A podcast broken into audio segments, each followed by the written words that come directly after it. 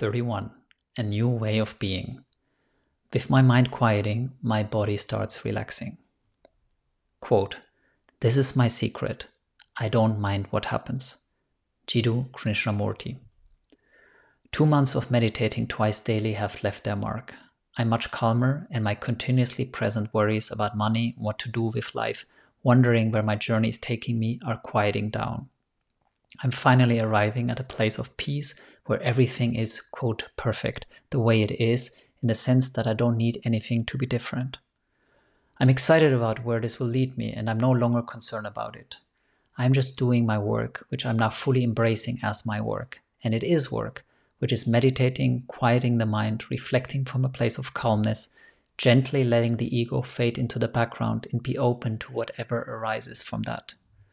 And my body is reflecting these mental changes. My sleep, according to my Oura ring, has never been better. I'm spending extensive time in deep sleep. My heart rate is lower than ever, dropping below 40, and my HRV, heart rate variability, higher is better, is averaging 80 milliseconds at night, spiking up to 120 milliseconds, indicating vitality and well being. These values are nearly twice as high as just a few months ago. See screenshots. It is a result of dropping into a relaxed state with less chatter, more presence, and calm. There is no more anxiety. I'm being able to tackle subjects that I previously avoided or procrastinated around because I'm no longer worried about the outcome. Detachment is happening.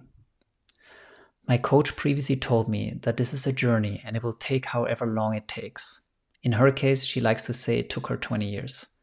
So whenever I wonder when do I finally get clarity, she says it's in the body and it'll take a minute. And now it is happening much faster and more sudden when I least expect it.